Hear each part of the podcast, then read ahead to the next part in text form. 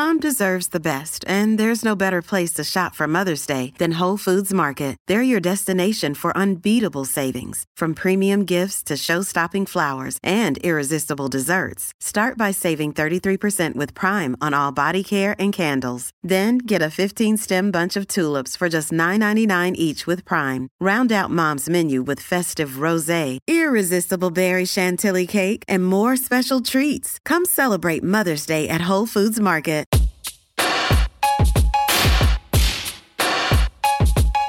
Hi, I'm Soleil Ho, and you're listening to the Extra Spicy Podcast.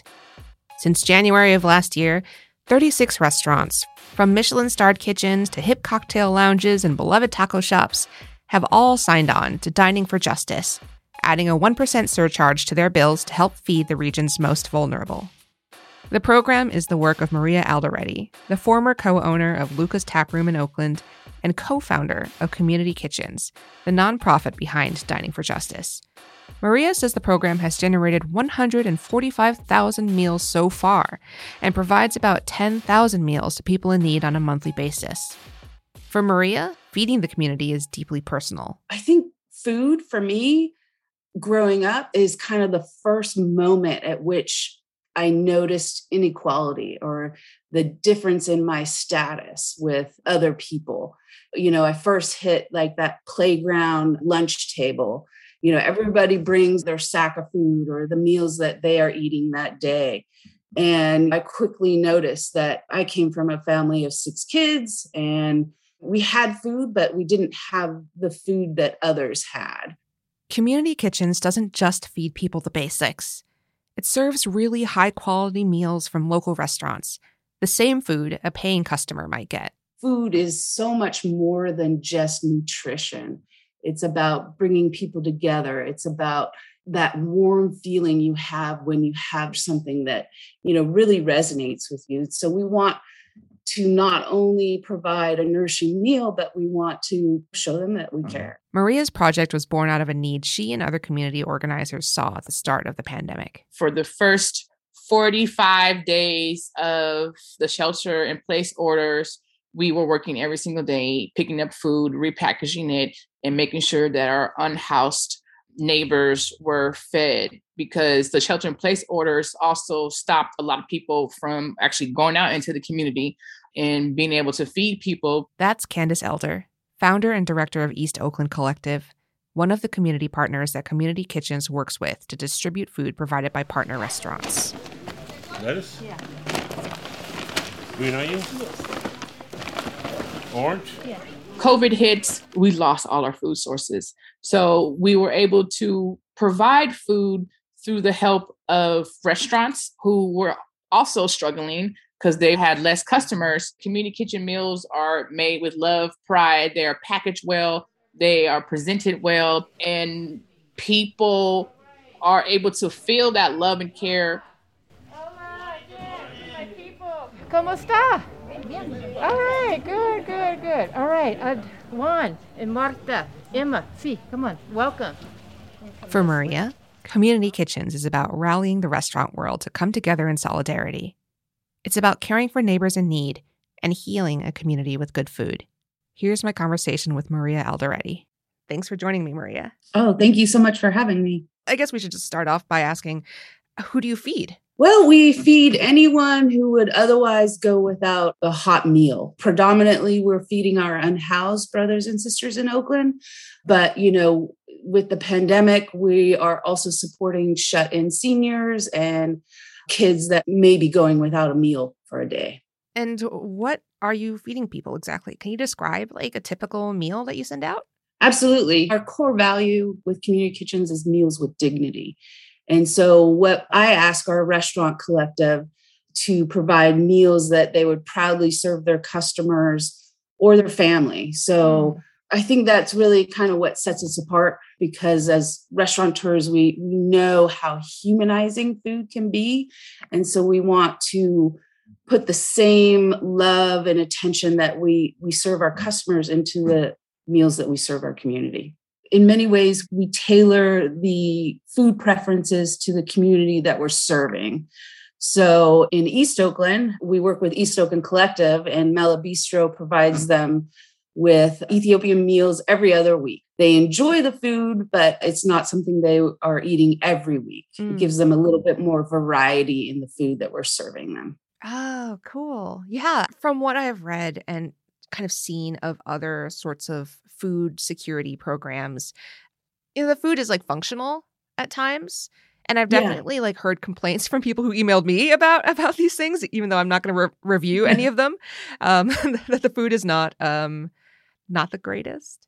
So I would love right. to hear more about just that that idea that you have of like eating with dignity. Like where did that come from? Equal dignity is is something that has always resonated with me. I think food for me growing up is is kind of the first moment at which I noticed inequality or the difference in my status with other people. You know, I first hit like that playground um, lunch mm-hmm. table. You know, everybody brings their their sack of food or their the meals that they are eating that day. And you know, I quickly noticed that I came from a family of six kids and we had food, but we didn't have the food that others had.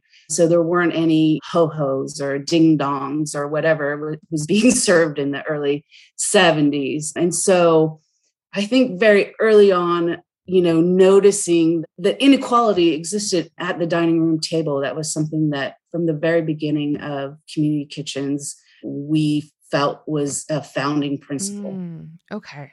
A few years ago, I talked to someone about the idea of being on food stamps. I was also on food stamps for a while too, and just how you get kind of there's a lot of visibility when you're on food stamps. Like people pay attention to what you yeah. eat in a weird way, where like they don't want you eating nice stuff, you know? Yeah, they judge you. Yeah, yeah. and I think what you're doing is so great because you are just saying, like, you know what, we're going to give you the nice stuff. Candace Elder kind of puts it quite frankly, and Candace is from the East Oakland Collective. She says that community kitchens provides high quality meals to those who aren't expecting mm. it. And so imagine that. I think her food program over the years used to rely on corporate cafeterias, and it was the food that wasn't eaten at the end of the day. You know, we just want to change that approach. We know how food is so much more than just nutrition. It's about bringing people together. It's about that warm feeling you have when you have something that really resonates with you. So we want to not only provide a nourishing meal, but we want to show them that we mm. care. Yeah, I think there's this like kind of chestnut that people carry with them, especially people who write and think about food a lot. That idea that food brings people together. But you also just talked about how like food can be a way to differentiate people, right? Like the undesirables from the ones who deserve good food. And bridging that gap, I think is it's active work. Like you can't just give someone, you know, some slop and expect that to bring people together, right? What resonates most with me is, you know, people might come to a restaurant and eat half of their meal and then they package that meal to go. And then on their route home, they might leave it on top of a trash can, thinking that someone who is less fortunate will be grateful for picking that up. And in many ways, it's very compassionate for them to, to think about others, but the meal that they put on that trash can is not a meal that they would eat themselves. You know, they would never pick up a meal from a trash can and eat it. Wow. Yeah. And the trash can, I think positioning says a lot too. Just like, God, you think of a more like potent symbol. Exactly. Exactly. There are so many different food programs out there where the focus is on just nutrition. And I think that we're really a new model. I think that's really what differentiates us. We're serving not just food to nourish the body, but it's also to nourish the soul. In that vein, I think your program, Dining for Justice, is one of the few programs that actually asks diners for money directly through a 1% surcharge. Is that right? That's right. Dining for Justice is an initiative that we launched in January. It's 1% on restaurant dining at our participating restaurants it kind of seems like a tax on the rich a little bit. It is a little bit, yeah. wow, at least you have the guts to do it. but, you know, it really is a way for restaurant owners to, you know, put their values into their their business model. In many ways, the meals that we produce, even for our customers, reflect our values. They reflect, you know, local sourcing or organic produce. In this way, Dining for Justice is enabling the restaurateur to add food justice to their value portfolio. And, you know, I have to say that the response has been overwhelming. 90% of the restaurants that I've reached out to are like, yes, this is great. Not only is it something that I support, but we're making it easy for them to participate. And then the response from diners has been overwhelming. People are excited that they're involved in the program. It's one penny for every dollar. So it's a dollar for every $100 bill. We're really not asking much, but it's just a way for everybody to be a part of a food justice movement in Oakland. Mm. Does this like contribute significantly to the effort or is it does it feel like mostly symbolic? Like how does it manifest in, as far as like money taken in? Right now, we're kind of in the implementation phase. So, mm-hmm. you know, um, getting everybody's POS system set up. Sure. And, but what we project is that 50 restaurants participating would provide 10,000 meals a month, 100 restaurants participating could provide 20,000 meals a month. So it is a way for there to be a significant contribution from the community. And it's important because honestly, there's not a lot of government funding for meal programs focused on unhoused. Uh, I've been doing a lot of advocacy at the county level, trying to get them to recognize our unhoused community as, as a community that needs more resources addressing food security. Mm-hmm. There's a lot of money for seniors, there's a lot of money for youth programs, but you know, to date, there hasn't been any money dedicated to unhoused.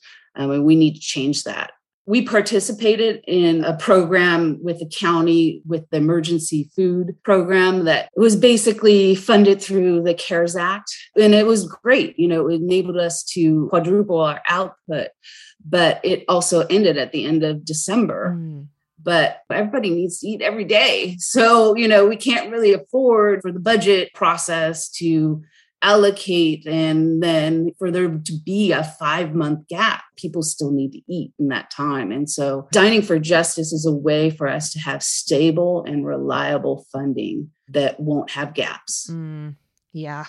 I'm assuming i mean i think it's a safe assumption that many of the people who are unhoused during the pandemic earlier continue to be and still need to eat as you're saying. Um, so pulling that funding just is brutal yeah, I feel like the pandemic really brought us together and raised collective awareness of, of how big of an issue it really was.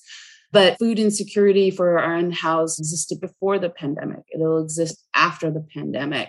And it's important that, you know, we leverage the collective solidarity that was built during the pandemic to be there after. You're listening to the Extra Spicy Podcast. We'll be right back after the break. You can support this podcast and the newsroom that creates it by subscribing to the San Francisco Chronicle at sfchronicle.com slash pod. I'm Soleil Ho, and we're back with Maria Alderete. So you mentioned before that you had gotten a lot of really good reaction from diners, and I hate to say it. The Chronicle did a story about it. I think it was I think it was a good story. I never read the comments, but in this case, in preparation of this interview, I did. And I think you can kind of assume like who the commentators on Chronicle stories might be. Um, it's very next door in like a bad way. Yeah. And so a lot of them had like questions, right? Like, okay, if you're trying to feed unhoused people, you know, they don't use the nice word for it.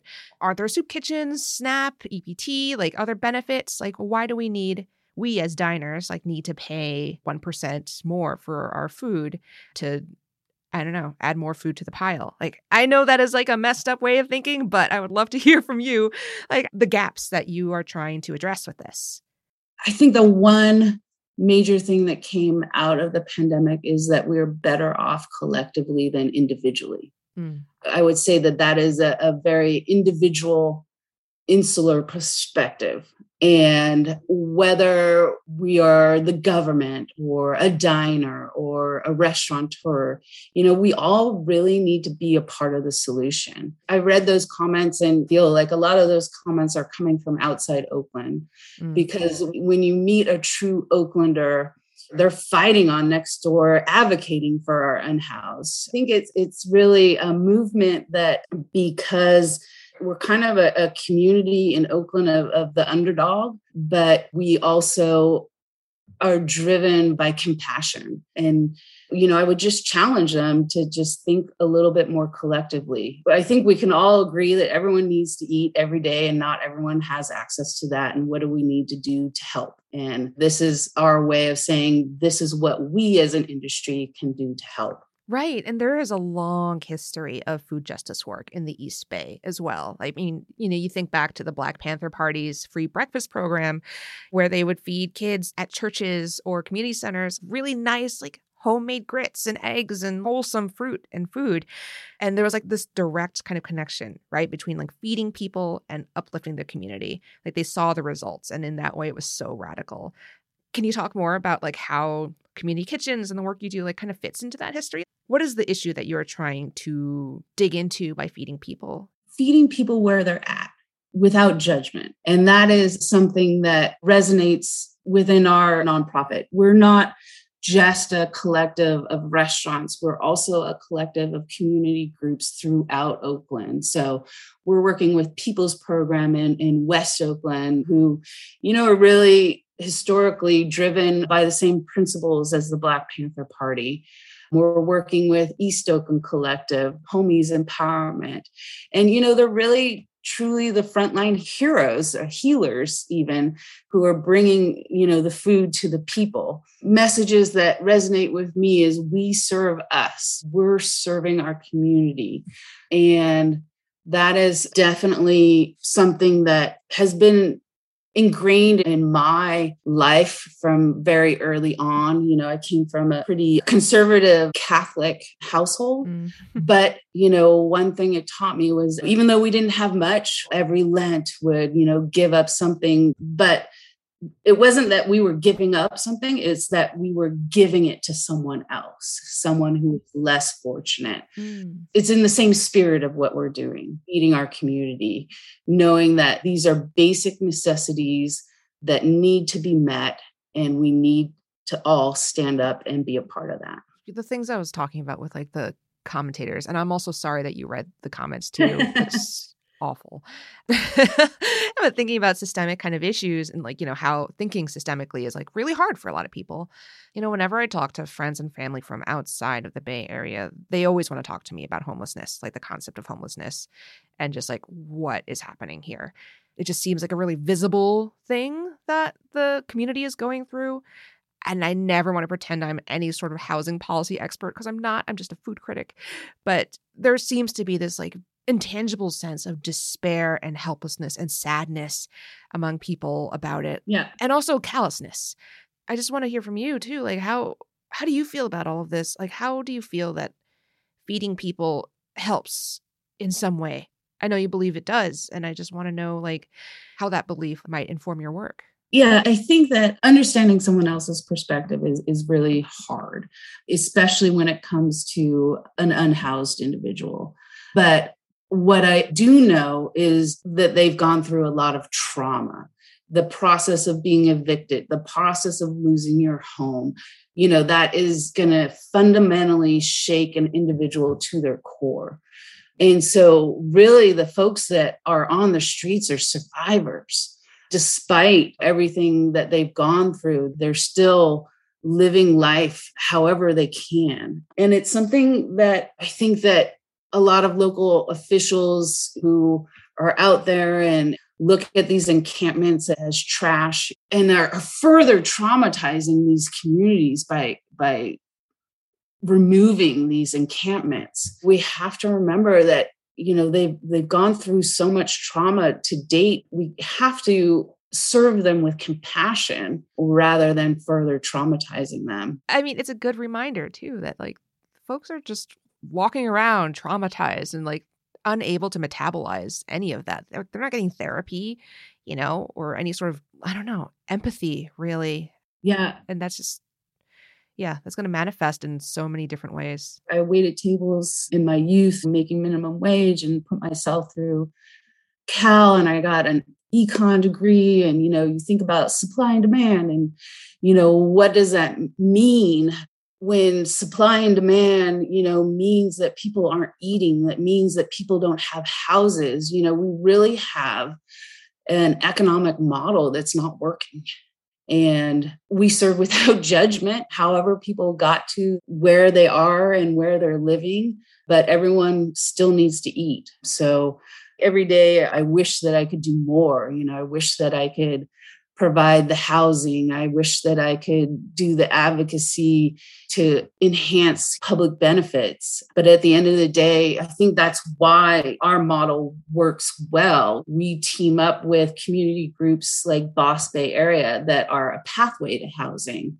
And we focus on just providing a meal, but like I said, it's a meal with dignity. So these meals are actually enabling our community groups to open up conversations about what are the barriers to you getting a home? How can we get you on a path to housing? And so I guess it's important to realize you can't do everything, but you have to team up with people in a way that we're actually the whole is greater than the sum of its parts.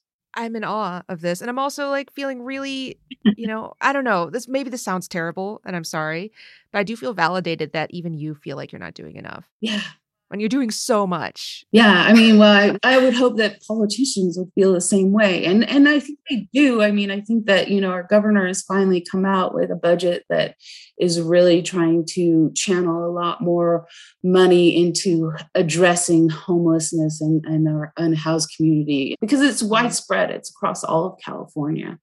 It's something that we can't just turn a blind eye to.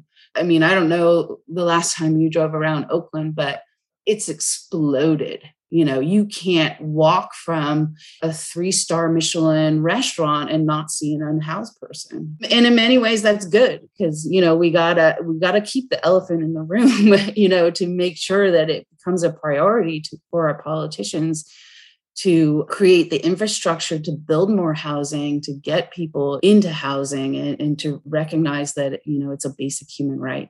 Right. I think it it can be really easy to I don't know, to slip into the thinking that, you know, when you see someone on the street that this is an eyesore and not a human. You know, I think we as in people who are housed and comfortable and fed, I think it can be really easy for us and like rewarding actually to feel like it's not our problem. Right. So, with that in mind, I think my last question would be, you know, for people who who are kind of unsure and just like kind of they they do feel something and they want to do something what what advice do you have for like channeling resources or like mental energy in the most productive way? We take our whole community. We're a part of our whole community. And if that's walking down the street and acknowledging someone as as an individual who might be sitting in a tent you know that can make their day just being acknowledged making sure that you're seeing your whole community and approaching it with compassion and doing what you can. I've had the privilege of owning a restaurant for 18 years and building a network of people that I know, and then being able to pivot during the pandemic and bring them all together. That's what I can do because of the experiences that I've had and look at what what you are doing within your life and and how that might be leveraged to to help others. Because coming out of this pandemic we're stronger if we, we work collectively and be a part of that collective. Thank you so much. This is absolutely. it's been such a pleasure hearing from you and just getting kind of a gut check about all of this sort of big idea stuff I really appreciate it. Yeah, no, I appreciate the fact that you step outside the restaurants and really approach food in a different way. It's so important. Thanks. I try. Thank you so much, Maria. I appreciate your Such a pleasure. Yeah. Thanks again to Maria Alderete for chatting today. Community Kitchens is in need of donations to make up for lost funding throughout May and June. If you'd like to make a donation, visit ckoakland.org.